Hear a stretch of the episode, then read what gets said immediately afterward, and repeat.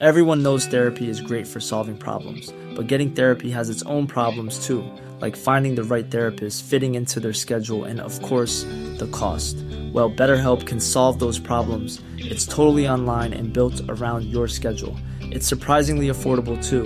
Connect with a credentialed therapist by phone, video, or online chat, all from the comfort of your home. Visit betterhelp.com to learn more and save 10% on your first month. That's BetterHelp, H E L P. There's never been a faster or easier way to start your weight loss journey than with PlushCare. PlushCare accepts most insurance plans and gives you online access to board-certified physicians who can prescribe FDA-approved weight loss medications like Wegovy and Zepbound for those who qualify. Take charge of your health and speak with a board-certified physician about a weight loss plan that's right for you. Get started today at plushcare.com slash weight loss. That's plushcare.com slash weight loss. plushcare.com slash weight loss.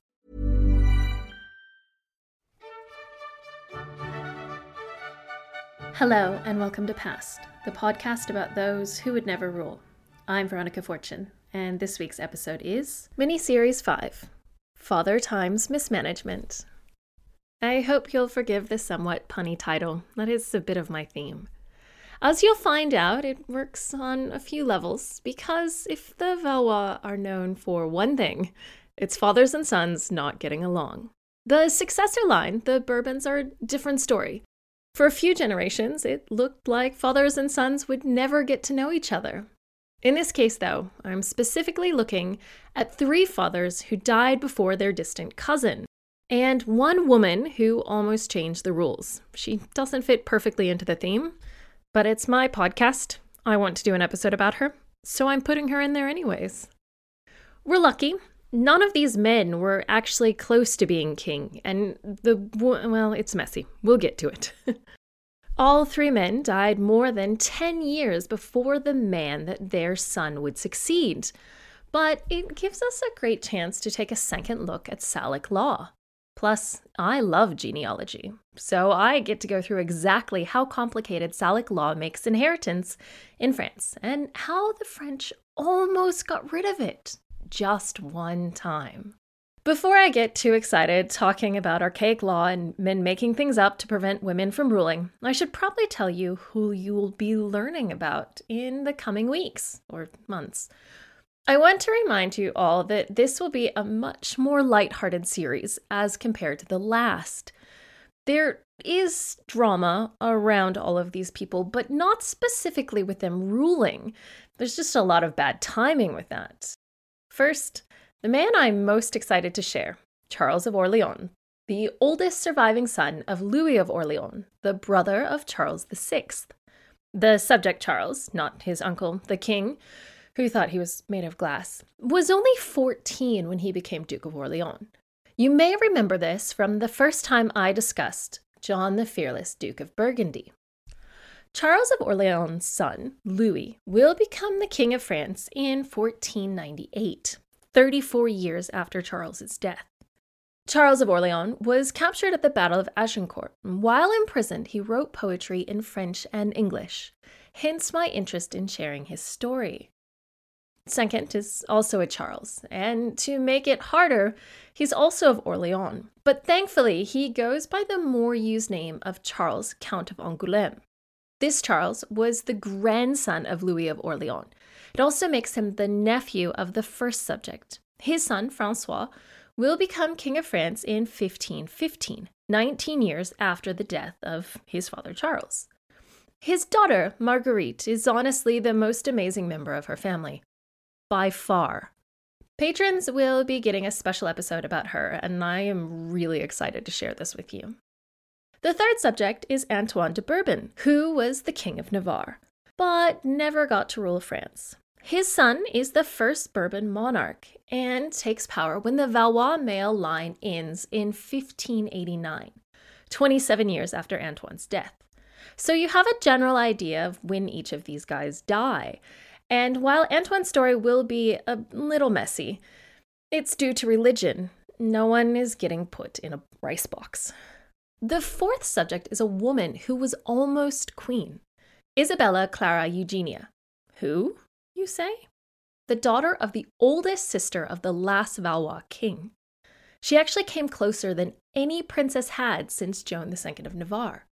In addition to Marguerite's special episode, I will also have a special episode about Anne of France, also known as Anne de Beaujeu, for patrons in the heir apparent and usurped tiers. Anne, like Marguerite, was a writer in addition to being a statesperson, and I'm really looking forward to her episode. I'll also have a few This Too Shall Pass episodes, and patrons, there will be a vote up for another special episode. You actually get to choose the subject. As I mentioned way back in the Capetian Miracle Ends, all French kings, save the Bonaparte line, are Capetians. After the death of Charles IV, the Fair, the youngest son of Philip IV, also the Fair, the senior branch of the Capetians were gone, at least in the male line. Hmm, should I do an episode about the flower pot theory of reproduction? Yes, I think I will. This will be in the This Too Shall Pass. Remember, all three of Philip IV's sons had failed to have surviving male issue.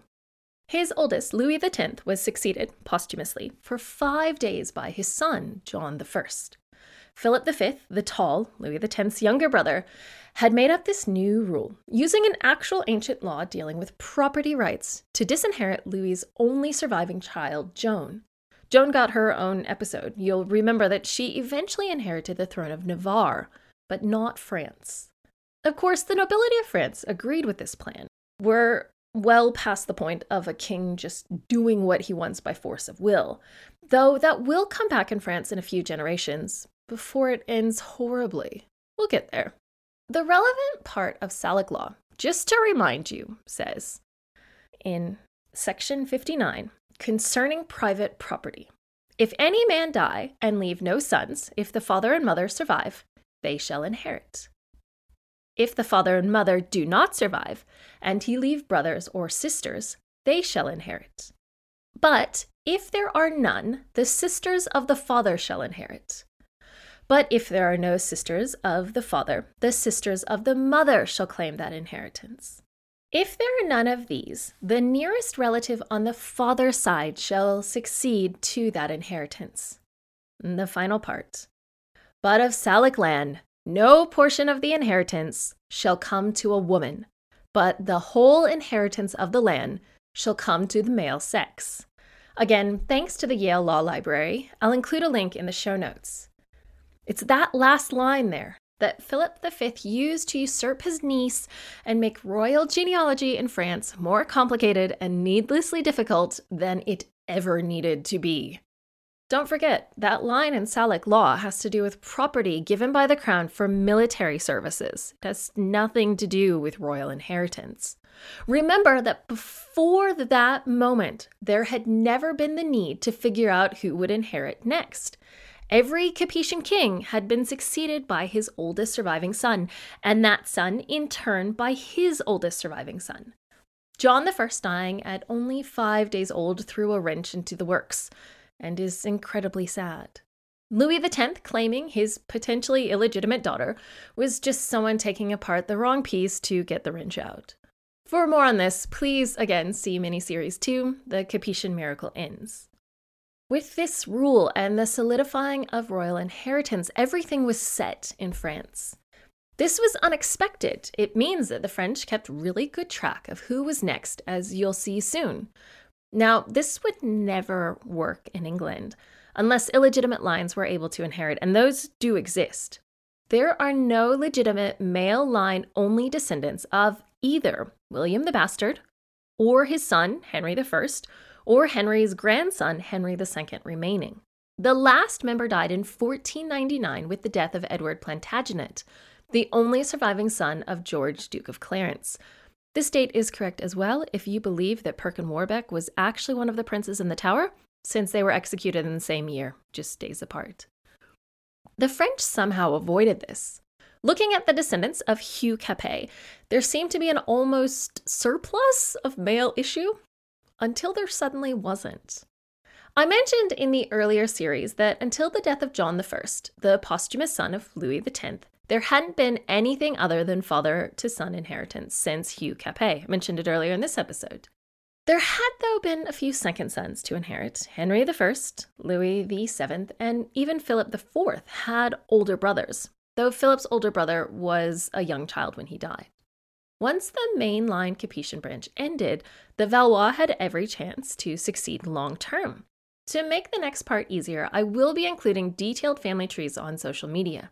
Before I get to each subject's episode or episodes, I need to set up the three points where a Valois branch ended.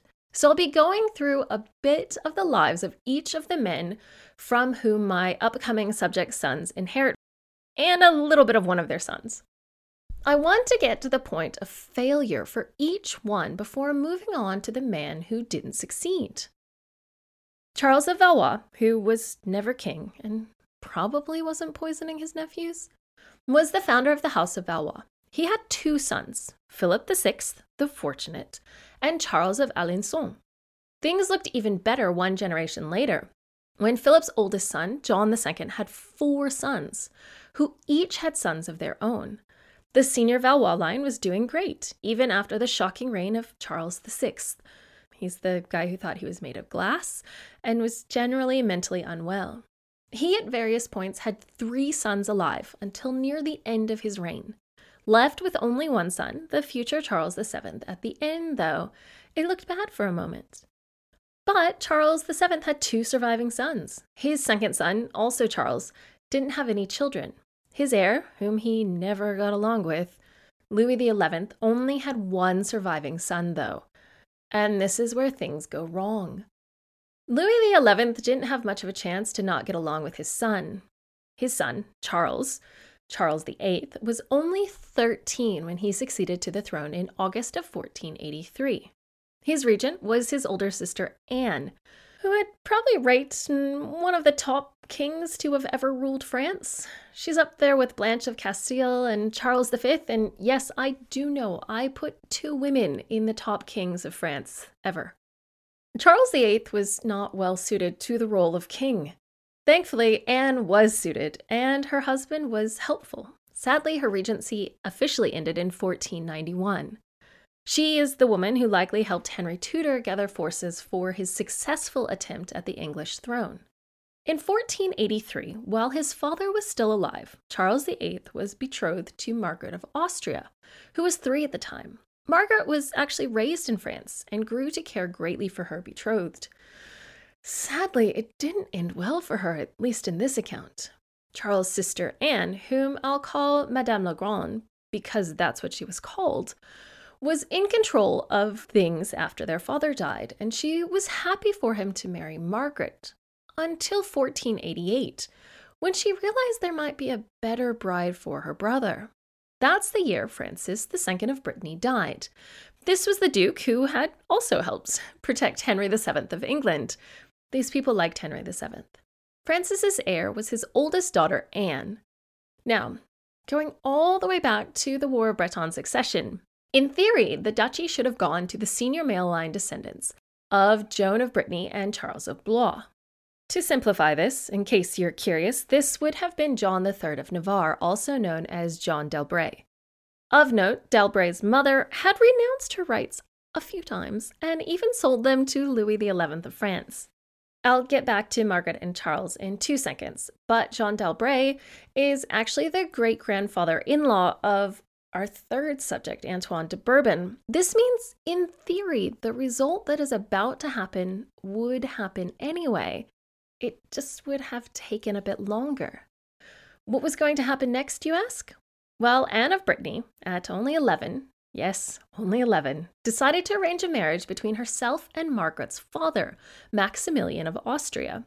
The French regent, though, said no, and due to Brittany's loss in the recent Mad War, La Guerre Folle, Anne of Brittany was forced to ask for French approval for marriages. Despite Madame la Grande's denial, Anne was still married by proxy to Maximilian. This marriage would legally last from December 1490 until February 1492. Anne was unable to move to Germany, though, due to both her husband being busy with his own wars and the French literally blocking her. In 1491, the French actually lay siege to Rennes, where Anne was staying. After two months, she was forced to surrender and allow Charles VIII into the city. The couple was officially married on the 6th of December 1491. You'll notice that overlaps with the dates of Anne's first marriage. Yep, Charles VIII didn't wait for papal dispensation, which came in February the following year.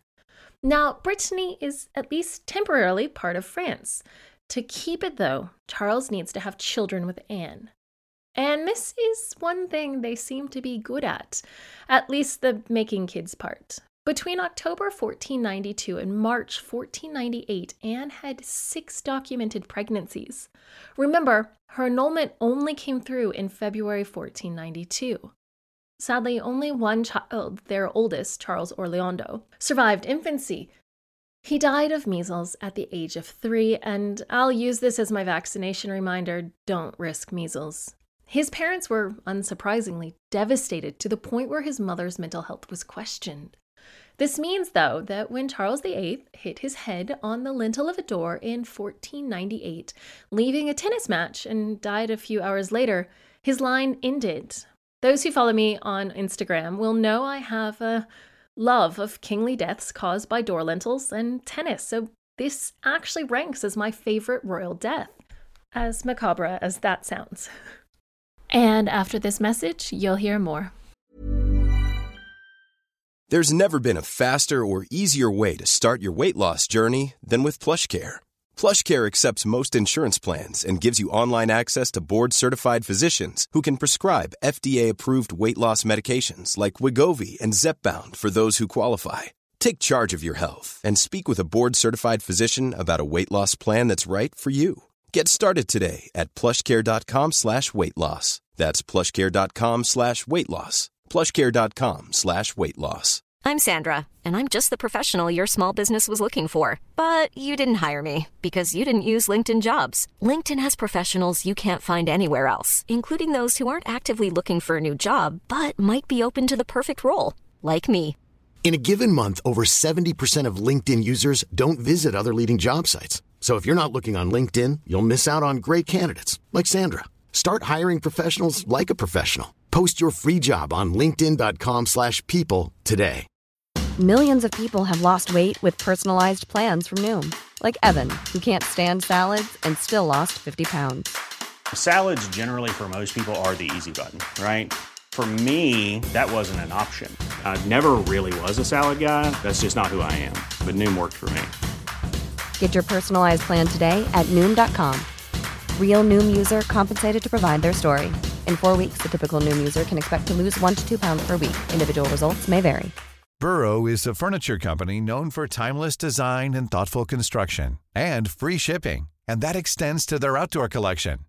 Their outdoor furniture is built to withstand the elements, featuring rust-proof stainless steel hardware, weather-ready teak, and quick-dry foam cushions.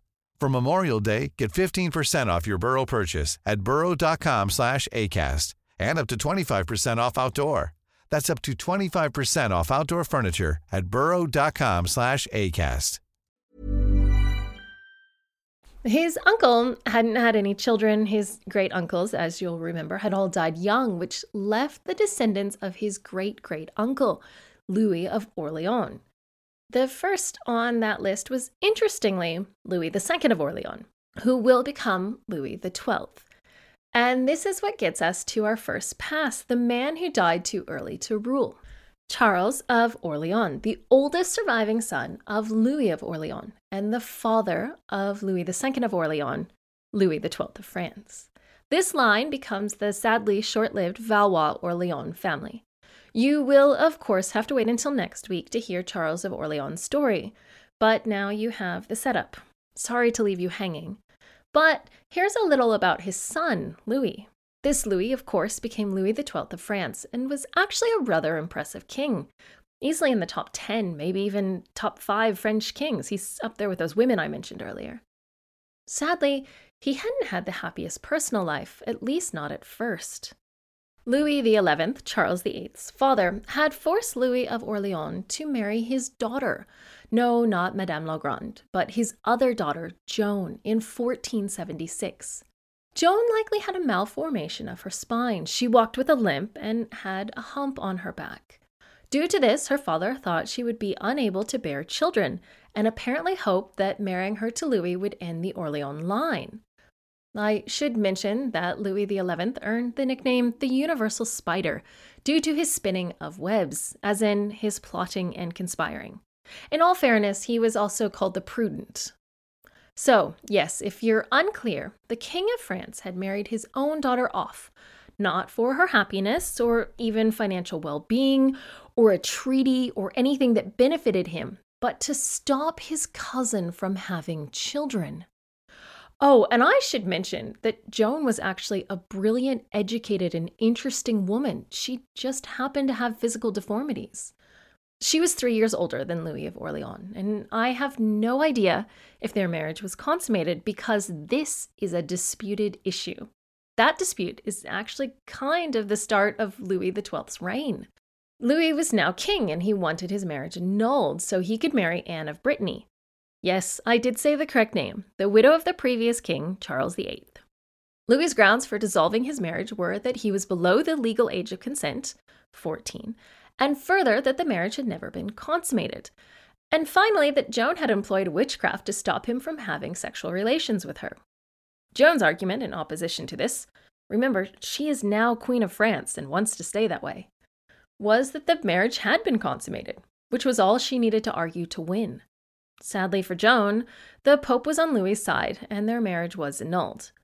By the way, he could have been a bit kinder and claimed consanguinity. They were related through Charles V of France, and it looks like papal dispensation hadn't been received. Yet again, everyone is related. After this annulment, Louis XII was able to marry Anne of Brittany. And Anne is a good choice from a practical perspective. She was obviously fertile, and not even 22, and it kept Brittany as part of France. They were married on the 9th of January 1499. And Anne was able to negotiate that Brittany would remain separate from France and that their second child would inherit the duchy. Interestingly, it appears that a daughter had equal inheritance rights to a son in this clause. Anne and Louis had five pregnancies. In case you're keeping track, that's 11 pregnancies for Anne between 1492 and 1513. Her only two children to survive into adulthood were from this second marriage, her daughters, Claude and Renee. Louis wasn't giving up, though. Anne died in early 1514, and by October that year, Louis had married Mary Tudor, the younger sister of Henry VIII of England. Now, if you've watched The Tudors or The White Princess, you may think Louis was an old man at death's door. The Tudors presented the King of Portugal, who was the stand in for Louis, quite horribly. But he was actually only 51. Mary, though, was rather young at 20. This marriage was not to last long, and I'll get to that in just a moment. So we're going to get on to the next Charles, Charles of Angoulême, which is going to tell you what happened to Louis XII's story in the end, which is he was the only Valois Orleans king. There we go.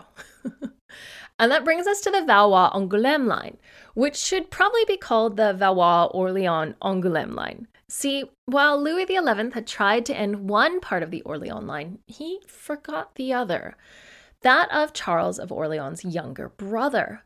I do again apologize that you'll have to wait a few weeks to hear the story of Charles, Count of Angoulême, but I am hoping you'll stick around for that. Plus, his daughter is amazing. Let's just go with that. But here's a bit of what happened when his son became king. Mm, just a bit. This new line would actually last for a few more generations than the most recent one. By that I mean it lasted three generations, which is better than one, right? It still managed to have five monarchs, though. The second Valois Angoulême king, Henri II, had four sons survive childhood. Much like Philip IV, the Fair, this didn't work out, though, even with that extra son. Three of his sons would rule, and all four failed to produce male issue. In fact, Henri II only had one legitimate granddaughter from any of his sons. Philip IV had a lot more granddaughters than that. This means that when Henri III was assassinated in 1589, that was it for any Valois Orleans line, at least in the male line. This meant, yet again, due to Philip V's decision way back in 1316, more than 250 years earlier, France needed a new king. and he needed to be descended from a male line. Now, before you think they had a lot of research to do, they didn't. The French court 100% knew who the next king should be. He was, in fact, the first prince of the blood, or the premier prince du sang. But there was one major problem religion. In this moment, France considered ditching Salic law. And this is where our last two subjects come in. I'm actually going to do these out of order because it will make more sense that way. The one who was almost the first queen of France is easy to explain, and unlike our other subjects, her claim is rather obvious. Isabella Clara Eugenia was the oldest daughter of Elizabeth of France, the oldest daughter and second child of Henri II and Catherine de' Medici. Her uncle, Henri III, was the last Valois Angoulême king. Had France practiced inheritance, like England or even Brittany, she would have had a great claim. Since religion was such an issue in France, as will come up many times towards the end of this series, and Isabella was Catholic, she was actually the first choice for much of the French estates general. The final person who was almost king, Antoine de Bourbon, and this is where I need to get properly into genealogy. Remember, when I'm going through this list, that 1589 is the date we're going towards. As I mentioned above, the first Valois king, Philip VI had two sons, John II and Philip of Orleans. John had four sons and Philip had none. So this leaves John's four sons. His oldest, Charles V, had two sons, and we've seen both of those lines the senior Valois line and the cadet Valois Orleans line. So let's go through each of John's three younger sons Louis of Anjou, John of Berry, and Philip of Burgundy, Philip the Bold. First up, Louis, Duke of Anjou. His only surviving son, also a Louis, had issue. Another Louis, Rene, and Charles. Louis had no children. Rene does, and he has come up before. He is the father of Margaret of Anjou, Henry VI of England's wife. She is the mother of Edward, the Prince of Wales, the one who liked seeing people's heads cut off. Rene has two sons, John and Louis. The third son, Charles, had one son, also a Charles. So now we have John, Louis, and their cousin Charles. John had only one surviving son, Nicholas, who died childless in 1473. Louis had no children, and their cousin Charles had no children. And with that, in 1481, with Charles's death, the male line of Valois Anjou is over. Next up is John, Duke of Berry. And this one is pretty quick and easy. John had one surviving son, also John, and the younger John had no children and predeceased his father. So, when the elder John dies in 1416, the Valois Berry line is over. I told you it was a short story, but you'll get to hear a bit more about the older John in Charles's episodes, and I'm really excited to talk about him. And finally, the Burgundians. Oh, and I will be using their sobriquets because they're fun. If you want a more detailed story, please go listen to the Grand Dukes of the West. Really, it's great. But for now, Philip the Bold. Philip had three surviving sons John the Fearless, you may remember him, or at least his death on a bridge, Antoine, and Philip. John had one surviving son, Philip the Good. Antoine has two sons, John and Philip. And Philip has two sons, Charles and John. Of Philip the Good, John, Philip, Charles, and John, though, only Philip the Good has a surviving son. Philip the Good had no trouble having children. In fact, he gave Henry I of England a run for his money, fathering at least 18 illegitimate children. Where he did worse than Henry is that he only managed to have one legitimate surviving child.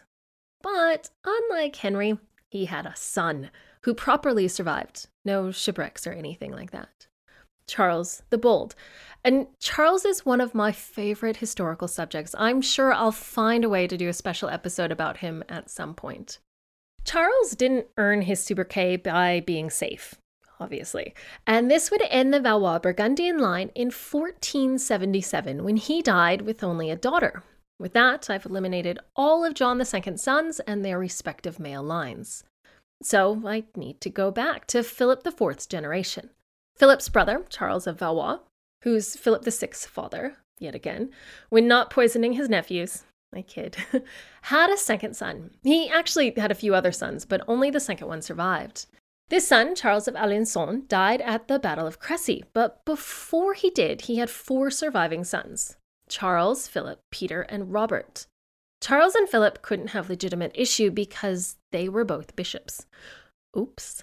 Peter had one surviving son, John, and Robert, the youngest, had no surviving issue. So this leaves just Peter's son, John. John had one surviving son, also John. Guys, new names. John had a single legitimate son, Rene, and Rene kept this going with one surviving son, Charles. Throughout much of his life, Charles was the first prince of the blood, the premier prince du sang, the highest ranked member of the royal family after the king and his immediate heirs. But he died in 1525 without issue, which ends the Valois Alençon line. Now I get to go back to Philip IV and Charles of Valois' generation again. They had a younger half brother, as you might remember, Louis, Count of Evreux. Louis had two surviving sons, Charles and Philip. Charles had one son, Louis, though Louis had no issue. Philip is, of course, Philip of Evreux, the husband of Joan II of Navarre and the father of Charles II of Navarre, the Bad. Patrons should remember him, and everyone should remember his death. Philip and Joan had two further sons, Philip and Louis. Charles the Bad had one surviving son, Charles III, who only had daughters. And oddly enough, through his daughters, his line will rejoin the French throne. Their second son, Philip, had no issue, and their third son, Louis, did the same. So this ends the Evreux cadet line, and that happened way back in 1425. This means that by 1525, all the cadet lines of Valois were gone. It was only the senior Capetian royal line that we have to go back to. So, who is going to inherit the throne if Henri II's sons fail to have sons? Well, let's go one more generation back to the father of Philip IV, Charles of Valois, and Louis of Evreux. Philip III had been the oldest son of Louis IX, Saint Louis. For reference, Philip III reigned from 1270 to 1285. We are looking at a new king in the 1500s, and this is how complicated Salic law made things. Because I've gone through everyone else's family tree, I'm actually going to skip this next one because Louis IX had four surviving sons Philip III, John Tristan, Peter, and Robert of Clermont. It was through his youngest son, Robert, that the Bourbon line comes. And it's also through one of that Robert's younger or cadet lines. The point I'm trying to make is that France was willing to look all the way back to a line from the 13th century to avoid having a woman rule. Throughout his life, Antoine de Bourbon, King of Navarre, had known he was in line for the French throne. But he could never have expected that his distant cousins, Henri II's sons, would fail to have issue. The idea that his son would be King of France would have been the furthest thing from his mind unless he literally usurped the throne. But somehow it happened. The reason I'm looking forward to covering him is to get the chance to explore the interaction between the French and Navarrese thrones, Plus, it gives me a chance to put names into the wars of religion going on in France at the time. With that long genealogy recap out of the way, I will see you all next week to discuss prison and poetry with Charles of Orleans. Patrons, please make sure to vote for the special episode. I'll see you all soon. Thank you for listening to Passed. I can be found on Twitter, Facebook, and Instagram at PassedPod. That's P A S S E D P O D please feel free to email me at passedpod at gmail.com. I have a Patreon that can be found at patreon.com forward slash passedpod.